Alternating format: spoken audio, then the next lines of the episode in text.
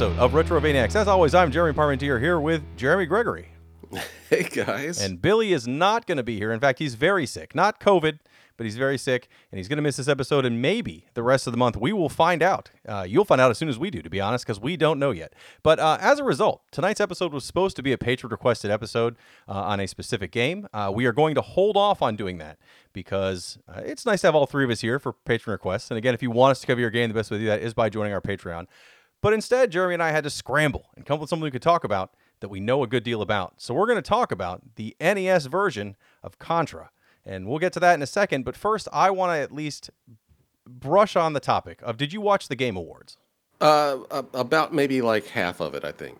I don't ever watch the awards live. Like I, I'll have it, uh, you know, Twitter and stuff up when it's going on to see if anything was like, oh man, they put out this really cool preview. But otherwise, I, I normally don't care uh, not just for games, but anything. I don't really watch award shows. I don't watch the Oscars or anything else. I I, I don't care necessarily uh, about who you know who a panel of people voted as their favorite, whatever. But this time, I was kind of paying attention because one of the games that got nominated for several categories, including Game of the Year, was Psychonauts 2, which in my opinion is my favorite game of the year. It's easily the one that was the biggest surprise that it was as good as it was, and also even after I finished it, it resonated with me. I started it up again almost immediately. I went back and found all the little widgets and stuff. Like I loved that game, and so even though a game like like Metroid um, Dread, I knew was going to do well, and it actually didn't win Game of the Year, but it won some other awards.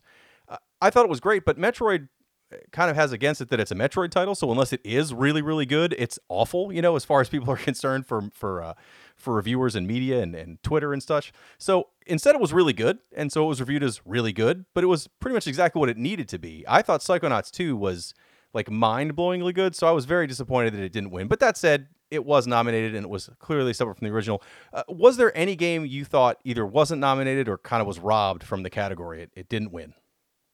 I'm in the same boat as you. I thought Psychonauts 2 is, is easily my game of the year. So when we do that at the end of, of December or whatever, you know my answer. I loved Psychonauts 2 and it, it was such a great game. And it's one of the very few games that I've played in, in quite a while that, that I just really loved sitting down to and playing every time I played it. And uh, it, it got nothing. It got did it get anything that I, I, as far as like you know there's there's sometimes those side mentions of this game also won this and this or something uh, because they only show like three actual awards through the entire show. Uh, did you did did it win anything? I do not believe so. I'm going to check real quick just to make sure that I'm not wrong on this because again I didn't watch the awards. I just looked at the kind of summaries afterwards, but um, yeah, they didn't win anything. Didn't win a thing. Wow. And and and it, it I mean again, I, I can understand why certain games beat it for certain things. You know, was was it the best action adventure game? Like when you actually look at the gameplay of Psychonauts 2, was it as tight as some of these other games that did win? Metroid Dread did win that. I'm not mad about that. I liked Metroid Dread. But but man, as like the things that it didn't win that I thought it probably could. I mean, uh, art direction. The, the, game is amazing looking the whole time. It has an amazing narrative. The winner of narrative was Marvel's Guardians of the Galaxy. Again, uh. I haven't played it. That that's not one I've played. I, I know the source material. I read comics. I get it. I get that those have good stories, but like that's not even a narrative they had to create. They just probably took bits and pieces of things they liked from other Guardians of the Galaxy stuff and put it out there. Uh, Psychonauts 2 is wholly original, and I know it sounds like we're paid by Psychonauts 2, but I promise you we're not. it's just one of the few games. There's only a few games in a year that really hit me in a way where I'm like, that was that was an amazing experience from start to finish. I really, really like that game. And for me, Psychonauts 2 is is clearly that game for this year, and I'm assuming you too. It, it is, and it was. It's comparing the narrative of, of, that game to Guardians of the Galaxy, which I have been playing a good deal of. I, I'm about halfway through that game, and it is good but like comparing that to like how good Psychonauts was, it's just not even on the same level. Uh, you know, Guardians of the Galaxy is fine, it's fun, but uh, yeah, not even close. Not even close. But and I think that goes along with what I was getting while I was watching the Game Awards is that modern gaming is going away from my tastes, if not completely out of my tastes at this point. You know, there's some stuff that was announced that I was like, wow, I can't believe they did that. Alan Wake 2 was announced. Yeah. Great trailer. Uh, you know, the uh, the Cuphead stuff was announced. That looked really cool. Yeah, finally, but finally a date for that. That's exciting. Yeah, it was but by and large, it was just kind of meh, you know, they uh there was that one really cool game that uh trailer for it anyway uh, Nightingale, and I was like, "Wow, this looks amazing!" And it's going through it and going through it, and I was like, "This looks like the next game I could sink a lot of time into." And then the guy got on stage and was like, "Yeah, this is the next big survival game from from us." I was like, "Oh shit, I don't want to watch play that shit." Um, everything is just, I don't know. It's nothing I really I really want to play. Nothing really looks like I'm, you know, super into it. And it's such a change from how I was like five years ago, where I could watch this or E3, just really get excited.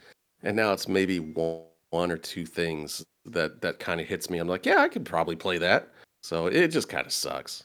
Yeah, at this point for me, it's got to be like a Souls game I'm in, like a new From Software game, or like, you know, I'm excited about Final Fantasy 16. I'm sure once it comes out, I'll be kind of like, okay, it, it's fun, but here's some things I don't like, like I do with every Final Fantasy game. But I'm still excited about that. But yeah, for the most part, I've been in that that situation for a long time where I almost don't pay attention to anything new that's coming out because I know I won't care.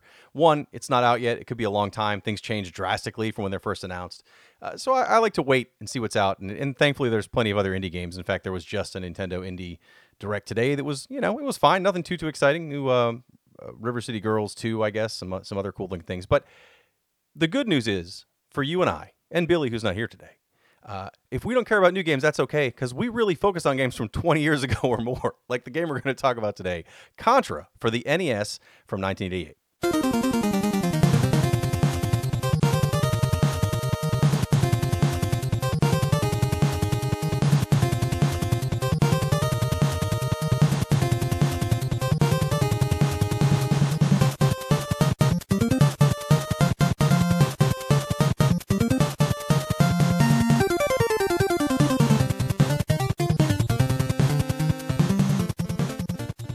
so, Jeremy, have you played Contra before? I, w- I was going to say, I know I ask every every episode if you've played this before. I'm going to forego that. I know, I know we're both very familiar with Contra for the NES. Uh, in fact, you and I, when I went to Indianapolis a couple years ago for the Indy 500, uh, we went to a barcade and played the original Contra, uh, you know, co-op uh, in the arcade, which was fun. It'd been a long time since I played that one, and now, of course, you can get Contra for the arcade and the NES and a bunch of the sequels for the the Contra what anniversary collection that's available on every single current console for 20 bucks. So everyone can talk can play every version of Contra pretty easily, or at least all the the major ones.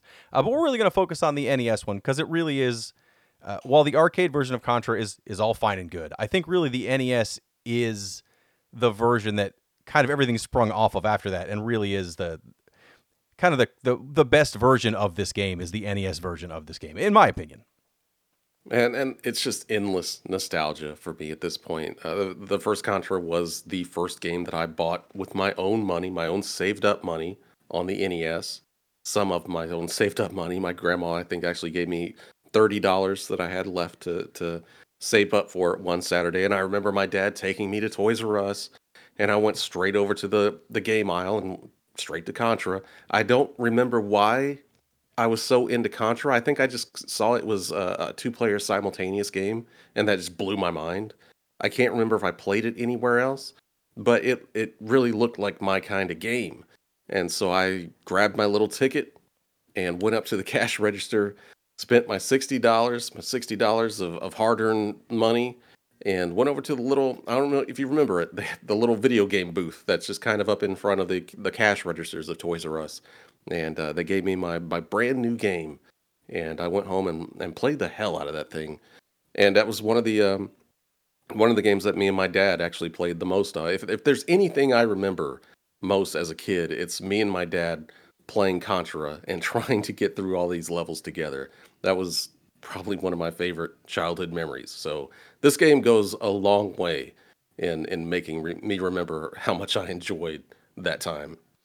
Yeah, I mean, I, I had this as well in Nintendo. Now, I never played the arcade when it was new. There weren't arcades really, really close to me. I had to go to like amusement parks or something to, to really get arcade time. So I, I don't think I'd ever seen the arcade version of Contra, but you know, everybody that I knew that had a Nintendo probably had Contra. And so eventually we got it and we already were kind of familiar with it. I have two brothers. The fact that it's a two player co op game, uh, you know, goes a long way for getting it played in the house where everyone's fighting over the console.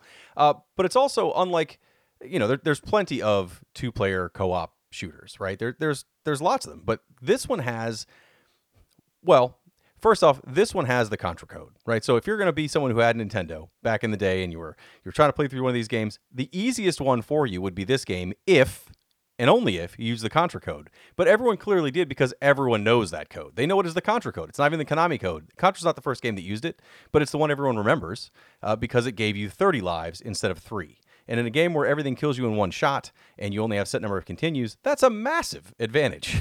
when you have 30 lives, you can go through, you know, even if you've never played the game before, you'll get through several levels before you have to even worry about continuing. And once you know what you're doing, I, mean, you, you can get through the game without having to continue at all. Uh, if you die and just lose a life, you get to start right where you were, where if you continue, you go back to the beginning of the whole level.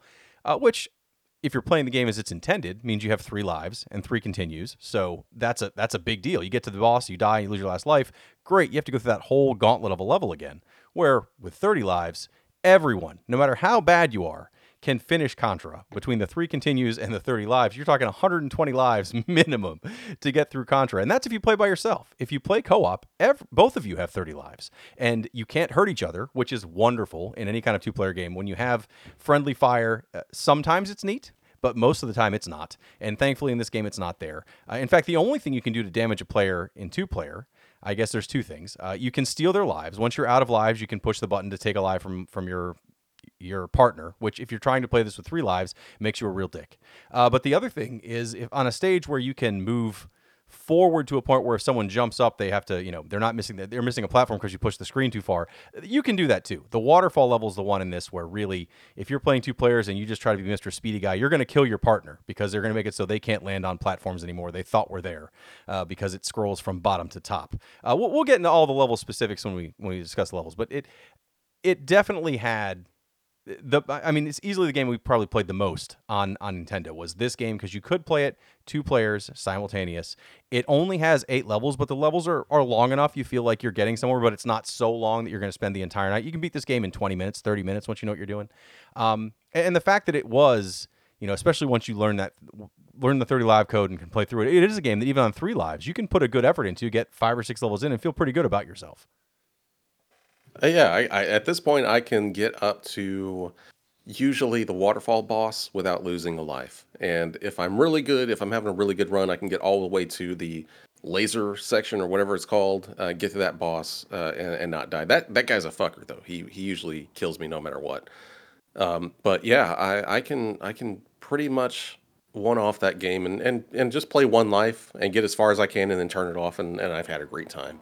As a kid though, as a stupid kid, though, I was not very good at Contra. It took me quite a while to get to the point where I could beat it. And I think I've mentioned on this podcast before when I finally did beat it, it was just this random weekday after school. My dad had laid down and went to bed. And I got to Red Falcon when I got to the heart. I only had like one life left or something and I was just going at it because you got to really just blow that heart up. We'll talk about it here in a minute. But I was the sweatiest I've ever been in my life, and almost had a face hugger coming at me. Just he was on his way. The thing blew up, and that was it. I it was probably the most excited I've ever been in my entire life. Just ran around the house screaming, like somebody had shot me. Woke my dad up. He thought I was actually dying. And so he busts out of his bedroom, just like, "What the fuck's wrong with you?" And just coming at me. It's like, "No, I beat Contra." And I think that's the most disappointed my dad's ever been with me. Just like, God, I woke up for this. But yeah, it's it was not an easy game for me as a kid, and I don't think it was a very easy game for a lot of kids back then. And but when you did find that code, suddenly the game opens up, and I think that helps a lot with learning the game. And once you learn the game, like any shooter, this is just a run and gun shooter it's pretty easy once you know the routes and what guns you need to have and and you know, what you need to do when you get to it. So, uh, yeah, it's it's uh, it's easy once you know what you what you're doing. But I can safely say, as a kid, I did not know what I was doing, and I was not very good at video games when I was like six or seven years old. Yeah, no, I, I mean, I wasn't great. I couldn't beat this with three lives, you know, the regular way as a kid. Um, I, I did later on and, and got quite good at it. But as as a kid, you know, if I could play with 30 lives and not continue, I considered that like, oh, that's the victory. Is I got through the game without continuing, uh, especially towards the end. If you make a mistake, much like even a, a, a side-scrolling shooter in general, uh, you don't have the power-up level that you do in a game like Gradius, where you have you know six or seven different powers you have to build up, and now you're like this fortress, and then you die and you're back to nothing. Uh, this, thankfully, it's just you find a weapon power-up and you get that weapon power-up, so you're not extremely weak if you die, but still, in the later levels, if you come back in with your regular gun, you're, probably in some trouble, and you might lose a few more lives to get back to where you were before and get a better weapon. Um, as I mentioned, there's eight levels in this game. If somehow you've never played Contra, and again, I can't imagine there's one person listening to this podcast that has not played a version of Contra, uh, but is a a for the most part side-scrolling run and gun action shooter, probably the definitive side-scrolling run and gun action shooter. Uh, I say mostly because there are eight levels in the game, and three of those eight are not side-scrolling run and gun levels. Um, the first level is that's the jungle. That's what you kind of think of when anyone you know that, that's just played the game or has only played the arcade game really would remember. It's you're running through the jungle. It feels very much like, um, you know, Commando or something in that style of, of a of a movie, uh, not the game Commando. And you're you're running from the left side of the screen to the right side of the screen. You are you know shooting enemies that come in. Now this game doesn't have randomly appearing enemies. Everything is comes in the set time. Every time you play the level, it's exactly the same. Uh, and and basically you'll you know get to the end of the level. There's this fortress thing you have to fight, and you get to go to the second level. Um, eh, we'll, we'll talk about the bosses more detail. I think the first boss, the fortress, is pretty straightforward. You just have um, there, there's three targets to shoot at the bottom, these two cannons, and and like a big doorway you have to blow open, and then a guy shows up at the top with a with a rifle that you have to take down a few times. Not a crazy boss, but it's kind of a neat boss. It feels like you're actually infiltrating you know the enemy lines. You're not just coming in and fighting a big monster at the end of every level. Like this is like oh no, you're blowing up the fortress and you run into it. And then the second level is one of the ones that's not side scrolling, where you're it's not quite first person because you're still running around left and right at the very bottom of the screen. But then once you blow apart these doors, your guy will run forward to the next set of doors, and you're running back and forth at the bottom of the screen again. But it's one set screen. It's more like a um, almost like Space Invaders, where at the bottom of the screen you can go left and right, but and and then things at the top you're shooting at. It's the same idea, but it makes it look more like it's 3D, like you're firing down a hallway, which I thought was pretty cool at the time. It, it was, and it was it was such a neat perspective. You know, I hadn't played too many games that tried to do this this 3D kind of thing, you know, and it's it's not very good. But for what it is, it's very functional. You know, you're not constantly running back and forth. You only transition whenever you finish off a room or which is uh, shooting the the big red thing enough to blow it up. And uh, we should probably mention that the arcade version of this game, even though it's based on it, is a very different game for the most part. Like the uh, when you're doing this in the arcade, uh, wasn't there like multiple paths that you can take? So it, it's uh, still the same basic. I was surprised at how close this game is to the arcade. Yes, it's different. It is. It's it's the basic you know idea of it, but like the arcade only has like four levels or something. It's got five, and we can five. we can talk about the difference in the arcade. I was going to bring it at the very end, but but essentially, this game for the NES is a very good adaptation of what the arcade game does, but then turning it into a Nintendo game. It fleshes yeah. out the levels, it makes them a little bit longer. Uh, in the case of the last level, the arcade has five levels. The fifth level of the arcade game is the last four levels of this game, but each level is tiny. So it's just like it goes from, uh, you know, a snow area to a traps area to an energy area to the alien area, and then ends the game. It's not a long level. You go through those four phases. The Nintendo has stretched out each of those into its own level. So it still has everything in the arcade minus a boss or two, but um, but it's much shorter. It's designed to be a game you play with a quarter and can maybe get through, as opposed to being something you can sit at your house and play over and over and over again uh, indefinitely. That that was very common in, in early Nintendo games, especially. I mean, this is not a, a super late NES game. It's one of the first handful of uh, of Konami games, so it still has has the uh, mindset of, hey, we had this at the arcade, but how are we going to make this worth you know your your full price as opposed to going to the arcade and playing this for for you know a quarter. I you know honestly there weren't too many other developers out there doing that. They would just they were happy just to put the the arcade experience on the home screen, you know, with no nothing extra added. This, you know, with this Konami actually went the extra step and did flesh it out because the arcade game is very short. And I was actually really shocked the first time I played this, which was years after I played the NES version, and I was just like, what is this game? It doesn't really play like it. It's like a slower, uh, you know, it's it's you know, it's still a run and gun action game, of course, but it just doesn't really feel as as good or as tight as Contra on the NES is. And I will forever say that Contra on the NES is a much better game than what the arcade game is. Of course, it doesn't look as good, but it, Contra for me is the NES game.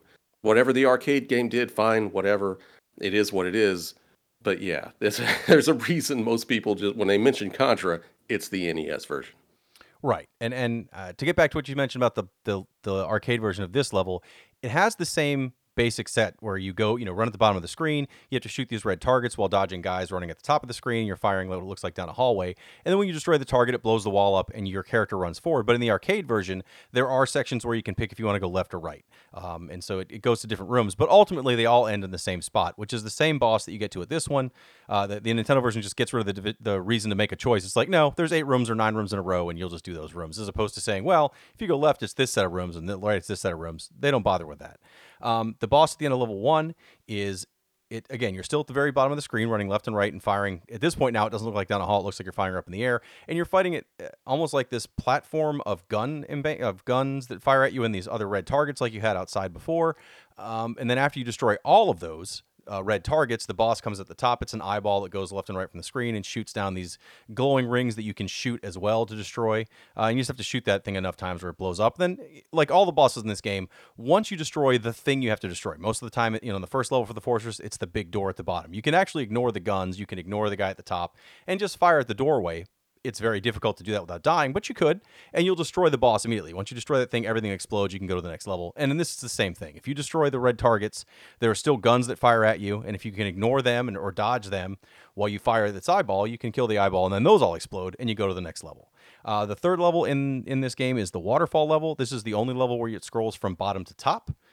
And this is the one where if you play two player, it's really easy for the first player, like leading, because the screen scrolls based on whoever's going the highest. Uh, if someone's trying to jump to a platform and then you jump up to another platform, the screen scrolls up high enough where they can't land on the platform they thought they were going to, and they will die. And again, with three lives, that's a real dick move. With 30, it's not so bad because uh, you get to come back in, you get a few seconds of invincibility, uh, and it, it's not a big deal when you have 30 of those in your pocket. But when you only have three uh, or less at that point, uh, it is kind of a, a tough level to play two player if you're trying to rush through it. Uh, the. I think oh, this level is just junk. I, I it's the le- it's my least favorite level in the entire game.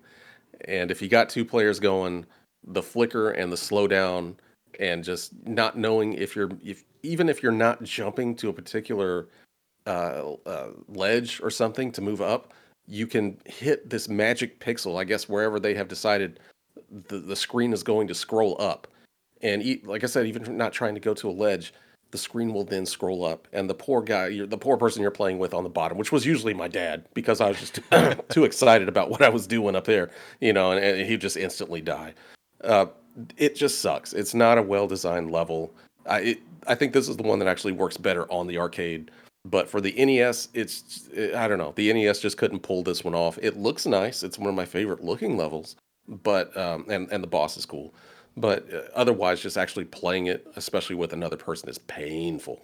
Yeah it, it, it definitely is the weakest of the levels on the nes version for that reason. Single player it doesn't have that many issues. Um, but this again is a game i think most of us remember playing with two people. Uh, but this level is it does end with a cool boss. It looks like almost like a fortress with a alien head and these two like snake like alien arms you can shoot. Again you can ignore the arms and just shoot at the head till it explodes and it'll kill the whole thing but most likely you want to destroy those arms too because it's they're constantly firing at you uh, and they're pretty easy to destroy if you can just shoot the ends of them. Um, but that's the one again i think it's on the back of the box. It's one of those bosses that's very very iconic in contra as the level 3 uh, boss. But that's another boss. You blow it up. Since it's a big fortress thing, it blows open, and you go to level four, which is the second base level where you're running at the bottom of the screen and running into, you know, firing into the screen almost again. Uh, it's exactly the same style of level as uh, the second level of the game where you already did this, but it does add a few things to it. It adds um, some tougher targets to it where you have to actually jump to hit them. It adds these little um, areas on the back wall that looks like uh, barrels will roll out at you, and you have to shoot those barrels or jump over them or avoid them while you're also avoiding the fire from the other guys on the other side of the room and the gun emplacements and anything else that might come at you. So it's a little more difficult, but it's the same style of level as level two, where you're kind of firing into the screen. I, I actually didn't hate these levels as a kid; they were my least favorite because it was kind of I thought it slowed the game down. But now I like them, and maybe it's also because I think a lot of the other Contras that try to do that same kind of like, hey, we're gonna have this separate style of game. It sucks in almost every way. Where this still feels very very good to play through, uh, and still feels like Contra. Uh, and the boss of this, I, I, oh, I didn't mind them. Like I, they were probably my two favorite levels to play as far as like when you're playing co-op because I thought that was two stages where actually having someone else really helped because you'd be like, all right, you cover this side of the screen, or you go for the guns, and, and I'll go for the the red thing or whatever. Like it was kind of fun to to split that up with someone else. There's where you know the rest of the stages you're not really doing that, but it, you know, I didn't mind them. You know, they're they're kind of fun for what they are, and I think they actually have two of the hardest bosses in the game compared to the rest of them. Yeah, I didn't have a problem with the eyeball boss in the first one. This one gets a little more tough. The boss at the end of this has the same setup where it looks like you're firing you from the bottom of the screen up at what it looks like a series of gun emplacements. Where this time though, there are guys that run in from the side that look like they have wings on them that jump down. They're kind of a nuisance. They aren't normally a big deal. The final boss in this section though is it looks like two alien heads or two like gas mask heads, really depending on on what you look at. But then they it's like they have a red side and a blue side, like old 3D glasses, and they'll separate, and you can't hurt them until they're back together as one solid unit. Otherwise, they can they separate and fly across, you know, uh, back and forth at the top, and they'll still fire at you the whole time. What makes them more difficult is the stuff they fire are these little red and blue balls that slowly fall down and then shoot at you, like uh, almost like spin towards you. So unless you're you know, with two players, the, I would always play where someone's supposed to take care of those shots and the other person can take care of the aliens. And it was much faster to get through that level. By yourself, I played this right before we recorded today just to kind of refresh myself on some of these bosses, is the only boss I died on more than once. Because if you don't hit, you know, a lot of those those weapons they have, if you're not just working on firing at those, meaning you're never going to beat the boss in any real matter of time, if you miss them as you're like, oh, I'll just run strafe diagonal and, and hit it, then it will come down and hit you, and there's almost no way to dodge it. It's uh, it's not impossible, but if you're not paying attention to those, that it's it's probably the busiest boss if you're trying to do it by yourself. As a kid, that was the one. You know, if I was just playing by myself, and honestly, even with my dad, but like that was the one that if we could get past that one, then you know, depending on how many lives we had left, we were doing pretty well because that was kind of the the checkpoint in the game of like, okay, now it's going to get pretty hard after this. Everything before this, you know, if you had problems, you could generally learn it, you know, as far as what you need to do. But if you didn't have the right weapons for this one, and if you didn't keep those weapons, then the rest of this game is very, very hard.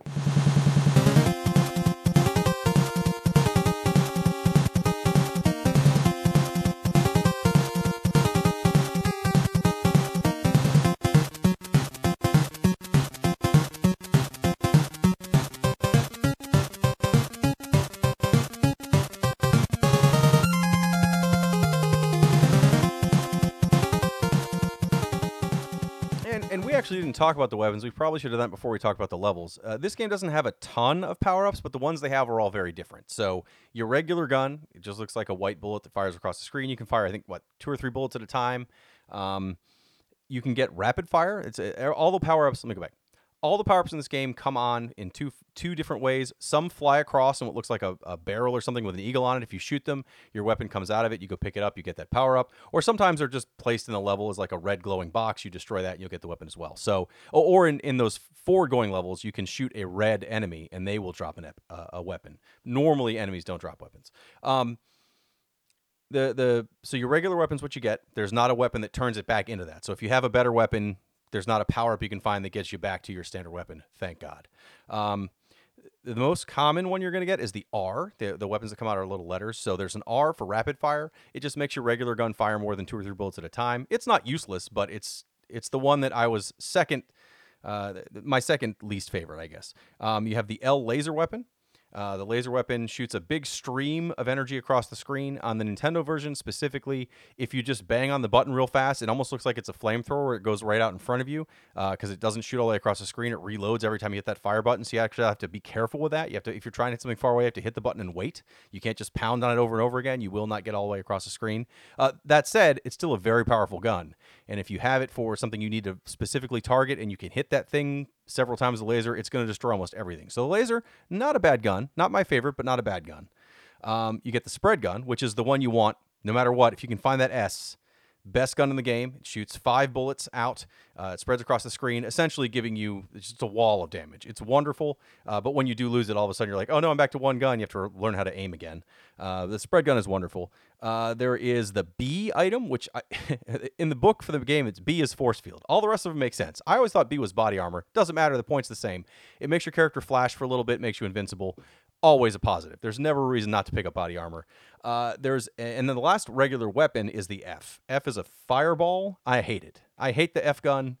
uh, with a passion. Yes, it does more damage than your regular gun, but instead of being like an actual ball of fire that shoots out that's larger or faster or I don't know, explodes and burns on stuff. Instead, it does this like circle move. It just spins like it, it, it coils throughout the screen and making it, if you're trying to hit specific certain things, you have to be at a certain distance. Like, oh, if you're sitting, you know, within four pixels of this instead of three pixels, then your gun's not going to hit this target that's slightly below you. I hate, I hate the fire gun. I hate it.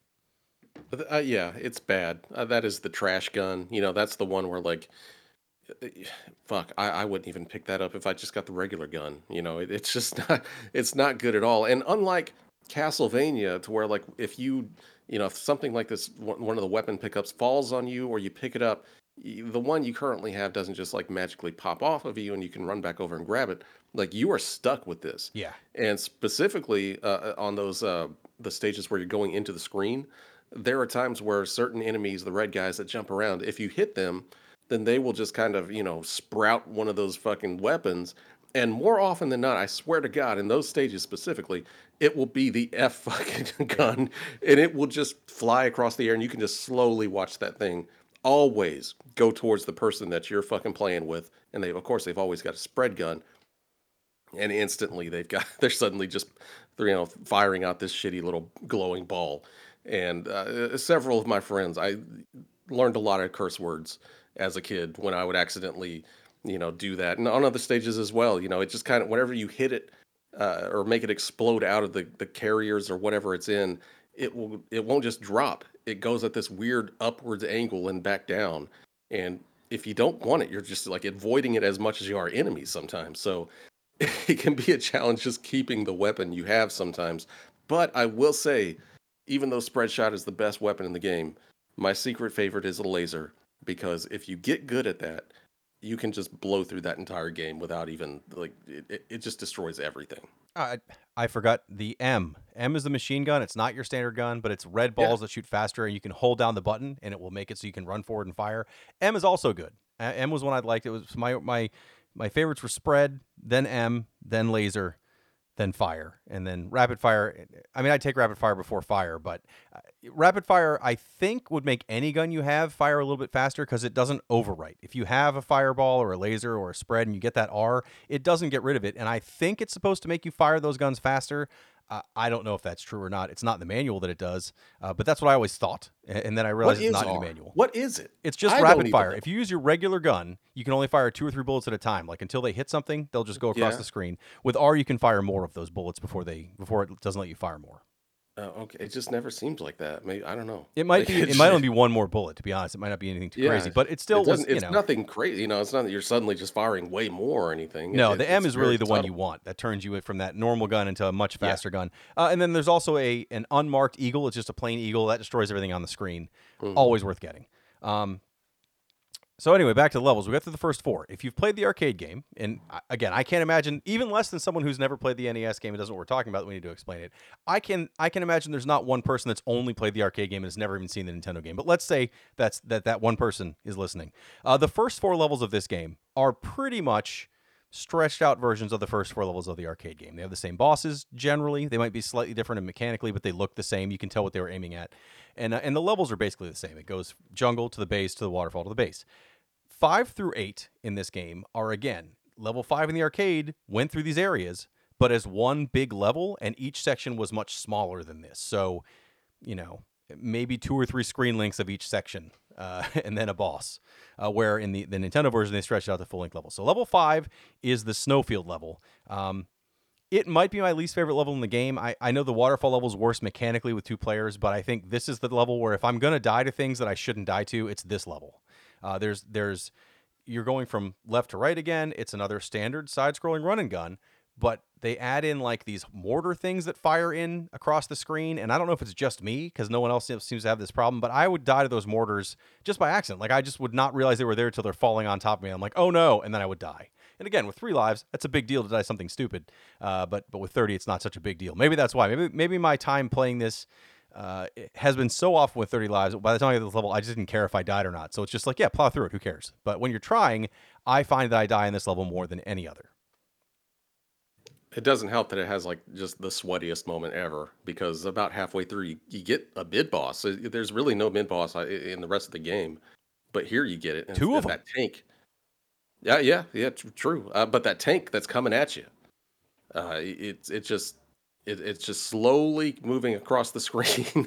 and if you are stuck with a, a just a regular, you know, your regular gun, it is all you can do just to mash that button as fast as you can to kill that thing before it gets to you. And that uh, that one was pretty rough. I, I don't.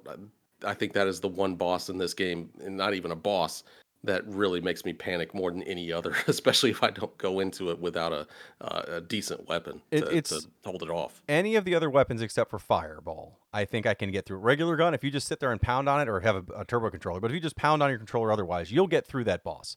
Oh, Um, you got to break your finger though. Oh, you will, or just play track and field a lot. One or the other will work, but you'll get through it if you just pound on that B button. Um, you will kill him, but but it is tough because if you miss, if your finger falls off, if you don't realize you're supposed to do that, if you're not as firing as fast as you can, uh, it just crushes you, and there's nothing you can't jump over it. You can't push it back in any way. It just rolls on the screen and kills you, and then you have to keep going forward. Uh, thankfully, it does go away after that, kills you or not. And it happens twice in this level. Two times you'll get to a flat area where all of a sudden that thing comes in. You're like, oh no. Um, still, it's neat that it's there, and I, I I'm so used to it now it doesn't bother me. But the first few times I got there, especially if I accidentally get there with a fireball, even now I'm like, oh damn it, I'm probably dead. I've destroyed it with a fireball, but I think I had fireball and rapid. Maybe that's how it helps, but otherwise it just doesn't fire fast enough and do enough damage, and so it will crush you. Uh, the end of the snowfield level is a spaceship thing that comes in, almost like a a spaceship transport ship. It, it comes in, it looks like a half circle almost. It drops bombs directly underneath it, and then it summons these UFOs to come on the left side of the sc- left and right side of the screen that you have to shoot while you're also shooting up at this boss. Uh, again, uh, the boss in this game are not incredibly difficult, but if you think about it as you only have, you know, at best three deaths at this boss, you know, three times of getting hit before you're out. It, it- they don't have to be extremely difficult. They just have to be difficult enough. Uh, and this is one that I have died on by mistake several times because I just I, I wait too long to turn and fire at one of those those little UFOs that it summons, as opposed to you know destroying them first and then going back to the middle. I just get impatient and, I uh, think and die on that on the bosses overall are just, you know, they're not, they're not very hard. I think this was one of those NES games, and I mentioned this on the the review I did of Contra on YouTube quite a while ago. It, it seems like they were just going for spectacle and size for the most part, and the NES just isn't very good at that. You know, it's got to have something small moving around that can move around. Otherwise, it's just this very large sprite that you're shooting at. And for the most part, all the the bosses are just that. They're just these large static sprites with maybe small things here and there that are moving around that, are just shooting at you. They don't really move around a lot, and, and you're just, you know, if you know what you're doing, you're just basically standing in one spot shooting them. You know that waterfall stage boss. If you just stand right in the very center of him and shoot up, he'll he can't touch you. So it's it's it's just you know it really it was really trying to go for wow this is a big alien thing that's on the screen and that was impressive as a kid but I think later games, especially uh, Super C, you know, the next game uh, was much better at making these large bosses more difficult to, to deal with than what Contra did here. But it, it was pretty impressive for what they were able to do so early with the NES here. Yeah, compared to almost any other game you'd pick up on the shelf at the same time as this, this was still pretty impressive for what they threw at you as a boss because they were more than just you know a big face that came on the side of the screen like something like the the end boss of Kid Icarus. You know that was a big boss, but it was literally just a small boss with this giant graphic around it. These guys actually do move in some parts, and they have multiple multiple things they can do to you. So it, it- they're pretty neat. Um, so the snowfield was level five. The next level uh, is the energy zone. It's it's a bunch of like flamethrowers and guns you have to avoid. I like level six and seven are my favorite two to go through now because they're the ones I saw the least as a kid, or by the time I got to them, you know, I was like, oh man, I'm, I'm almost to the end, so I just like plowed through them. But they have lots of traps. I like games like this that have these levels that are less about just run and gun, although you have to do some of that, but also it's about timing and like going through. Uh, you know this the, the flamethrowers come across in like a pattern so you have to jump through certain areas in the pattern to avoid the, the flamethrowers. I like that a lot uh, as opposed to a straight run and gun. Maybe it's because the other you know five levels before that were more or less just run and fight things. Uh, having these two levels kind of break it up with with a lot more uh, you know a lot more dexterity i guess. I enjoyed those two levels. I, I felt the most badass making it through this level. Uh, it, even though I it's my least favorite boss because you have to do the most perfect jump over his head to avoid him to not die. But just the whole level uh, of like going through with the lasers and knowing exactly how to time it, it, it really makes you feel badass. And it's one of those things of like it you know, if you're playing with someone else, you know, if you can both make it through there, it's so damn satisfying. Unfortunately, my dad was not very good at playing video games. So once we could generally make it past the snow stage, but once we made it to the energy zone, and if we could maybe manage to make it to the next stage after that, I knew this was pretty much where we were going to die because he was never quite good enough to time the lasers and and getting up and down through those things. And it was usually just me by myself trying to kill that last boss. That I swear to God, just looks like a, a, a you know a football player or something running back and forth at you. But you know these these two stages, I like them now, and I think they're the, the most fun to play through but yeah, I anytime I got to these stages with my dad, I was like, oh man, he's gonna start yelling. so uh, I just it was always a, a, good stopping point as a kid. Yeah, I, I, definitely died on this one a bunch as a kid with the with the flamethrowers because again, you get hit in one shot and it kills you. And a lot of these flamethrowers do things like they're at the top of the screen and they shoot all the way to the bottom, so you have to time it perfectly for when it's kind of back at the source of where the flame comes to jump over a certain section. As a kid, I was never that patient. I would just try to time it and not time it well. And and again, with 30 lives, who cares? But when you're trying to go through it with three later, I was like, oh man, there's like I have to take my time on this level and really get through it. Uh, with two players, it is much tougher just to, to be patient enough to do that. Um, uh, the boss level six, like you mentioned, is this football player guy. He looks like uh, I think he's called the armored giant uh, in the uh, in the manual. He basically runs back and forth and throws these like shell things down at you you have to jump over. Not a hard boss, except that you're right. He runs back and forth, and you have to jump over him perfectly. Otherwise, again, if you touch him, you die. So it's about jumping over him, firing a few times, waiting for him to run back, jump over again, fire a few times. But still a pretty neat boss. He's fast. It's not overly fast, but it's not this slow tank thing like we've had in, in other bosses. Uh, the the next level is the one you mentioned that you normally have a stopping point, which is the hangar zone. This one's also traps, but instead of being lasers and and um, flamethrowers, this has like crushing traps or spikes that fall from the ceiling. You know, something that if you played a lot of Castlevania, you're right at home. And I did. So I like this level. But it also has conveyor belts you have to ride on while you're doing it. It has mine carts, which in every game is the kiss of death uh, that you don't have to use, but in some sections it makes it easier or harder to use. And of course, deaths that will, you know, a lot of places you can fall to your death if you miss a jump. So it's that level, if, if you thought six was hard for traps, seven's going to just knock your block off with harder traps. Uh, but the boss of level seven is maybe the easiest boss in the game. It's just a big hangar door with a, a like a, a, red bar at the top you shoot a bunch of while guys run out of the door or from the other side of the screen at you so and, and, there are like mortars that fall into the screen in the same several parts so it's pretty easy to get through that boss except that by this time you know you've gone through the gauntlet of a level of all these traps and stuff and you get to the boss make a mistake you have to do it over again. So it, it's hard only because your hands are all sweaty. Otherwise it's a pretty easy boss.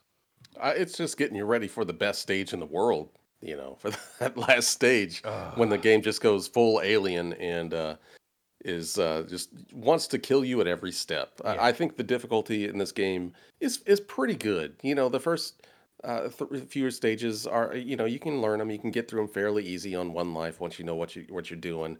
Uh, you get pat you get to the snow stage and things start to get a little bit tougher. Energy zone and and that stage it, it really it's going to make you lose whatever lives you got if you're going to lose them but man whenever you get to that last stage it is it, it's the next level of fuckery in this game. You got stuff coming at you from everywhere and if you don't time it just right you're dead.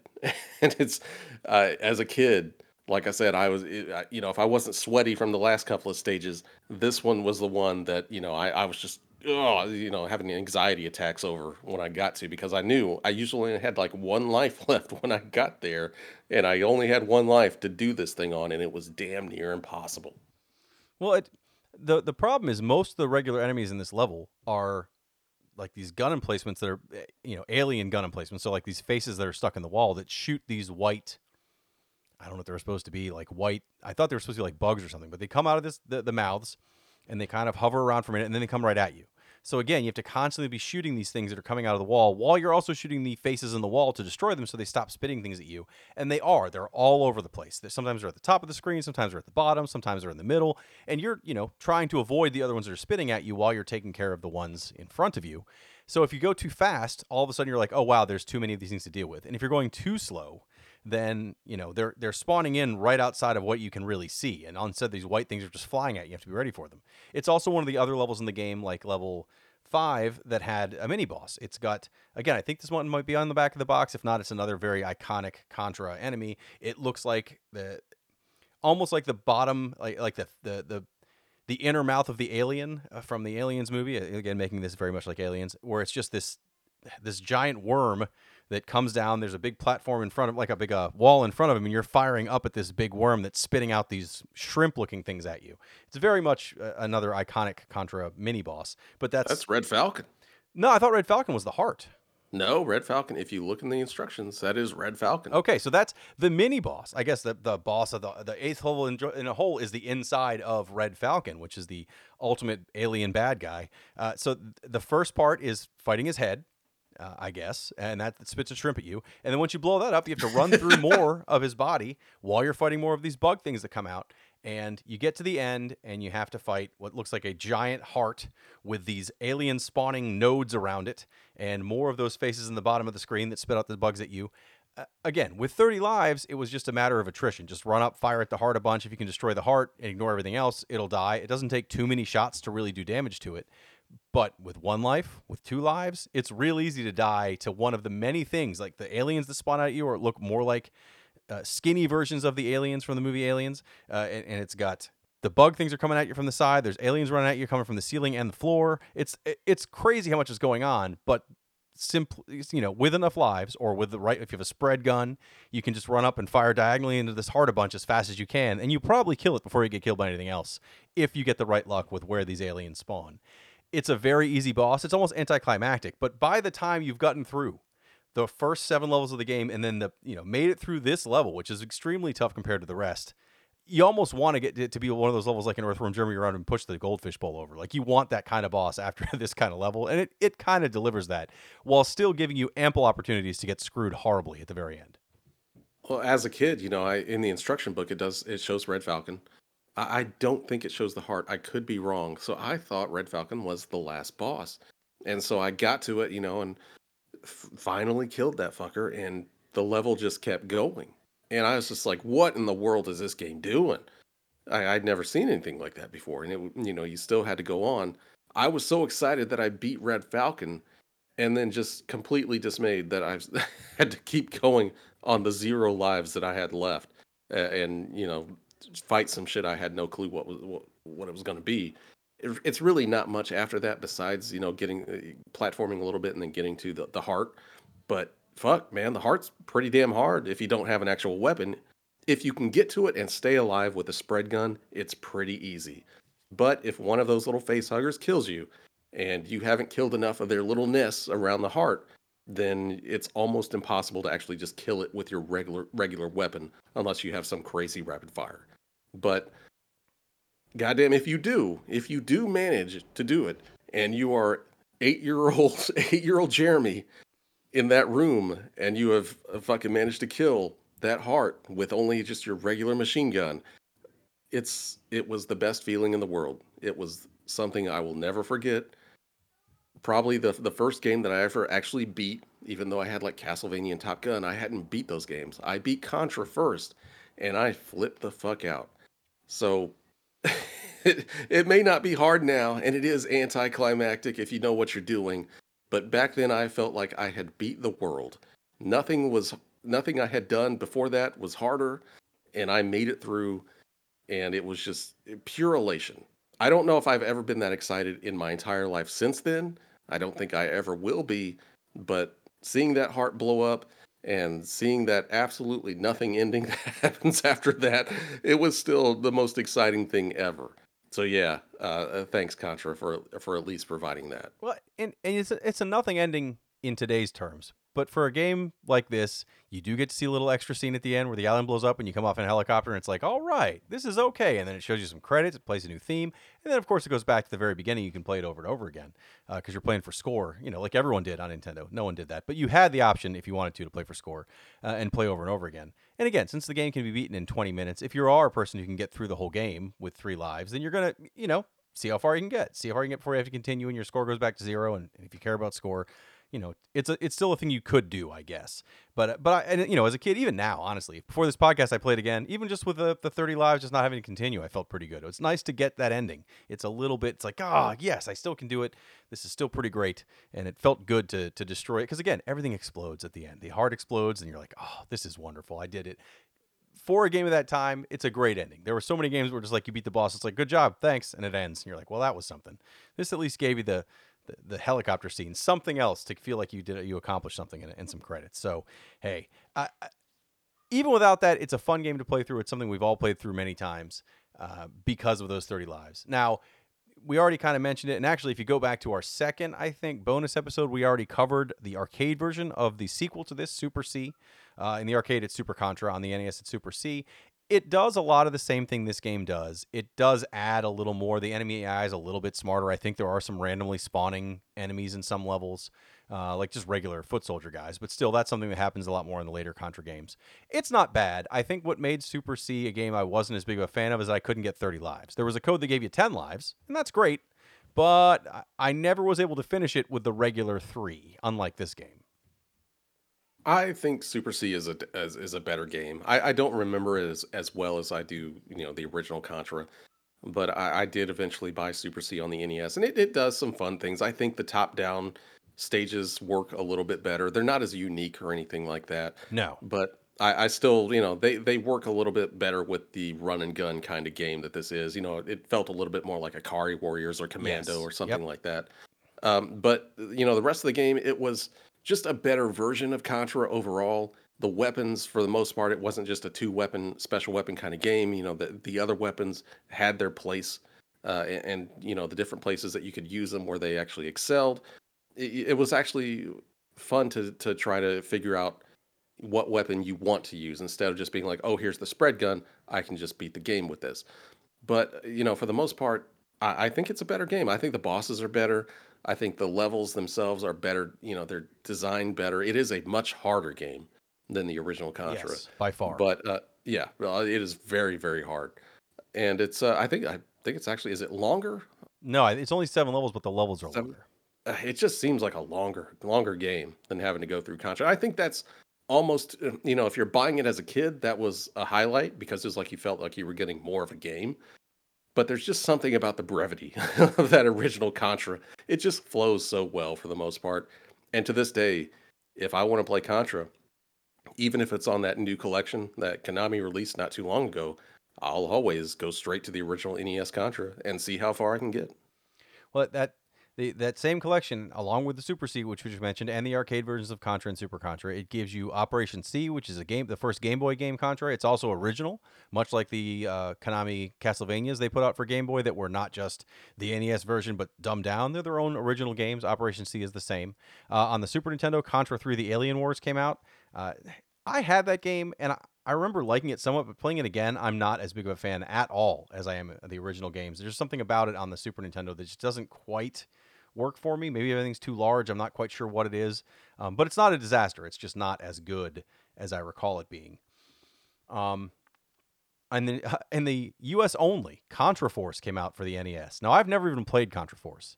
It was only released in the U.S. It was never released anywhere else, and it looks like it's a game where they just had another action game and threw the name Contra on it to sell games. Like you have multiple characters instead of being exactly the same. Each character has like their own skills, and it almost has missions. It, it's a totally different style of game uh, that that didn't come out anywhere else and obviously wasn't good enough to even be on the Contra collection. Um, that's that's exactly what it was. It was actually a different game that they were making, and, and they just decided to throw the throw the Contra name on there, and there you go. Um, on on this collection as well as the Genesis outing, Contra Hard Corps, a game that I thought about covering before, but we didn't. But much like uh, Castlevania Bloodlines, it's its own unique take on Contra. I think it's it's a good, solid game. I mean, Konami did a really good job with the Genesis uh, for most of their major titles, so uh, this one's no no different. I think that's it for what's on the collection. Were those uh, also Japanese versions of some of those games are on that collection as well. So if you like Contra, that's a solid collection of games. Uh, unfortunately, or maybe fortunately, depending on how you look at it, they do not cover either of the PlayStation Contra games, which are maybe the worst games in the series. Contra Legacy of War and C: The Contra Adventure. Both of them are not good at all. They try to really become 3D and they do a very very bad job of it. Contra Legacy of War, as I recall, is way way too close to your character so it's really really hard to see what's coming at you and it plays like a very bad loaded. It is not a good game. Uh, legacy of war is absolute trash. It is the, it's just the very definition of trash. It's a very very bad game and i was looking forward to that game so much you know being the, the first game on the playstation after seeing what they could do with some of these other games and and transforming these games that I loved into you know 3D games that were like nothing I'd ever played before. So I was like, oh my god, you know what could Konami possibly do to one up themselves from Super Contra, uh, and or Contra Four or whatever, and they, oh my god, it's just it's just horrible. It, it is absolutely horrible from every every aspect of it. If you've never played it, go watch a YouTube video of it. It's ugly. It plays god awful. The music sucks. And the only gimmick it had was that it was in 3D if you wore the included 3D glasses, which was just a, a fucking the old uh, red and blue style paper glasses that they stuck in there with it. Just an atrocious game. So disappointing. The one that came after, I never even played it because it looked even worse. I, I tried it. It's not as bad as Legacy 4, but it's still not good. It was still just kind of like, yeah, all right. You know, these games aren't good in 3D. Um, and th- obviously, they uh, uh, obviously Konami believed that because then on the PlayStation 2, they put out two other Contra games that are actually quite good, but go back to fully 2D games with some overhead sections. So there's Contra Shattered Soldier, which is the hardest Contra that I've ever played. I'm sure that maybe some people are really good at it. I never ever was able to beat that game. It's incredibly difficult, but it plays very well. And Neo Contra, which is an easier game, it's goofier. Like there's you know, it's got sections where you're in space and stuff, but it plays really well, and I enjoyed that one thoroughly. Um, Contra 4 came out. The, Soldier is legit amazing. Uh, it's, like it is. it looks you- good. yeah. It plays well. It's also incredibly hard. Yes, yeah, it is. Yeah, don't. If you ever thought Contra was hard before this, uh, Shattered Soldier will make you be like, "Well, yeah, everything before this was way easy." But it's it's so well done, uh, and the the guy that did the art was just it, oh god, just everything about that game I loved. I like Neo Contra as well. You know, it's it's kind of It's goofy, but it's I, I fun. didn't yeah, I didn't like the goofy take on it and the whole like you know samurai stuff whatever they put in it but you know it's it's still fun for what it is but Shattered Soldier if you're looking for the best modern Contra experience if you can find it for under like $300 that's the one to go with See, I'd say Shattered Soldiers is well worth playing. And again, for three hundred dollars, probably not worth it. But if you can find a way to play it for for a more affordable rate, it's a good game. It's a well, it's well deserves the Contra name. It's and it's hard. If you have you want a challenge, you'll get a challenge. Contra Four for the Nintendo DS is also extremely expensive, but plays very much like the original Contra and and Super C uh, because it's developed by WayForward, uh, and so therefore it's kind of a retro throwback title uh, that's supposed to be exactly like that. But they nailed it. It feels very much like Contra and it plays really well. Uh, but again, good luck really finding good. that for uh, for any affordable rate. It yeah that uh that one is is very good. Uh the sort and the, also the one it's not Contra but obviously it's it's kind of Contra in you know what what do you call it? Um In in theme and in feel. in theme and and just you know the oh, they obviously it's Contra but what what the fuck was that game called? Hard Corps Uprising. That's Hard Corps Uprising, the worst fucking name ever gave to a video game. But it is Um, amazing. Yes, I it's love it. incredibly good. Arc System just everything they do well through it, and then and they made a Contra game, and it's it's awesome. It no looks like played it. Contra meets Guilty Gears, but plays like Contra, and it's incredible. And it, you're right, no one did play it, and they're missing out. It's maybe, I mean, uh, without ignoring the first two games, which are their own like you know the top of the pyramid of Contra games. This is the one I go back to the most. Hard Corps Uprising, you can still get if you have a PS3 and Xbox 360. I believe you can still buy them uh, on their markets while they're up. Well worth it. I love Hard Corps Uprising. I think it's stylistically the most interesting in the series, but at the same time, still has that same feeling as the original Contra. It's it's super good. To me, uh, if I wanted to say like if there was like a real Contra 4, that would probably be it. I I love Contra 4 on the DS, and I really appreciate what they were going for because they were really going for the nostalgia on that one. But Hard Corps Uprising is it, it's just hard to get to unless you've got a 360. I don't think you can play it. I don't know if it's on the Xbox One marketplace or not as like a backwards compatible game. It may be. I could be wrong, but uh, just no one ever played it, and and no one really thinks of it as a Contra game.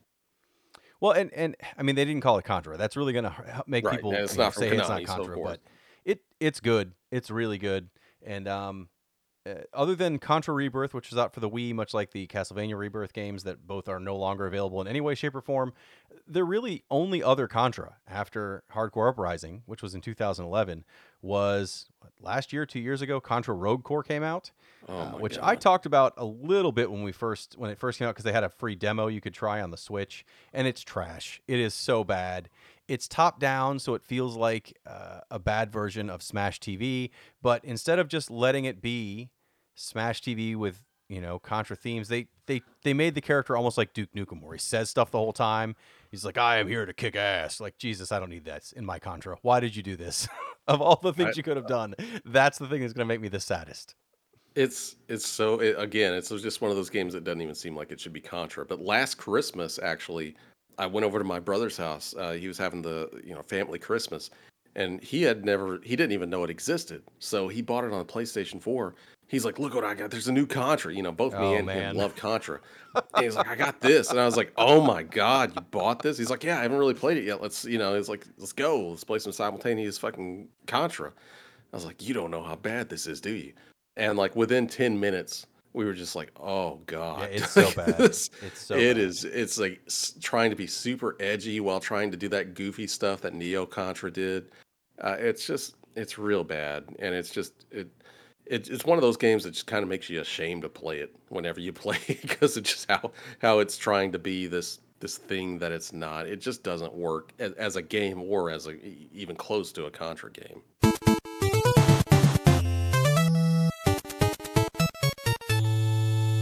So yeah, unsurprisingly, big fans of Contra. I don't think that's going to surprise anyone who's listening to this podcast. I think, especially if you listen to our Super Contra bonus episode or anything we've talked about the Konami classic games, you know, Contra is a staple of the the classic NES library. There's a reason it shows up on on all these collections of things and on everyone's like favorite Nintendo list.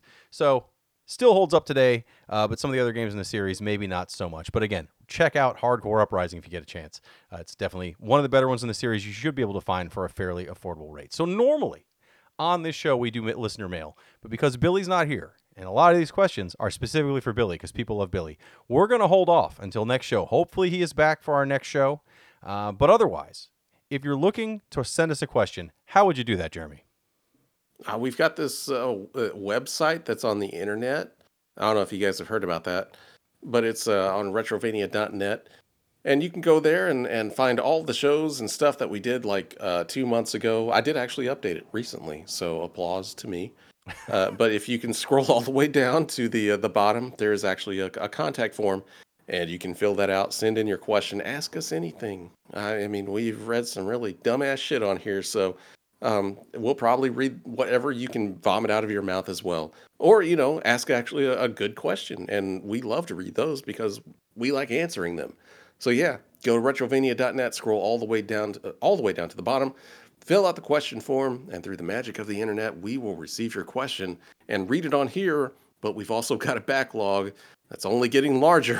so uh, we will try to answer more questions next time, maybe like on an extra large uh, you know answer question answer questions episode or uh, at the end of the next episode that we do so uh, we can actually catch up a little bit because i don't think whatever episodes we're doing next uh, you know we, we i think we got we're going to have some time at the end especially around christmas time Yeah, I think the Christmas episode uh, will will be the right time to gift everyone with all that extra listener mail because otherwise, I don't know if we're gonna get through it. So we we may do that for our next show again, only if Billy can come back and make it. He is he is not uh, not feeling well right now, and hopefully he gets better quickly.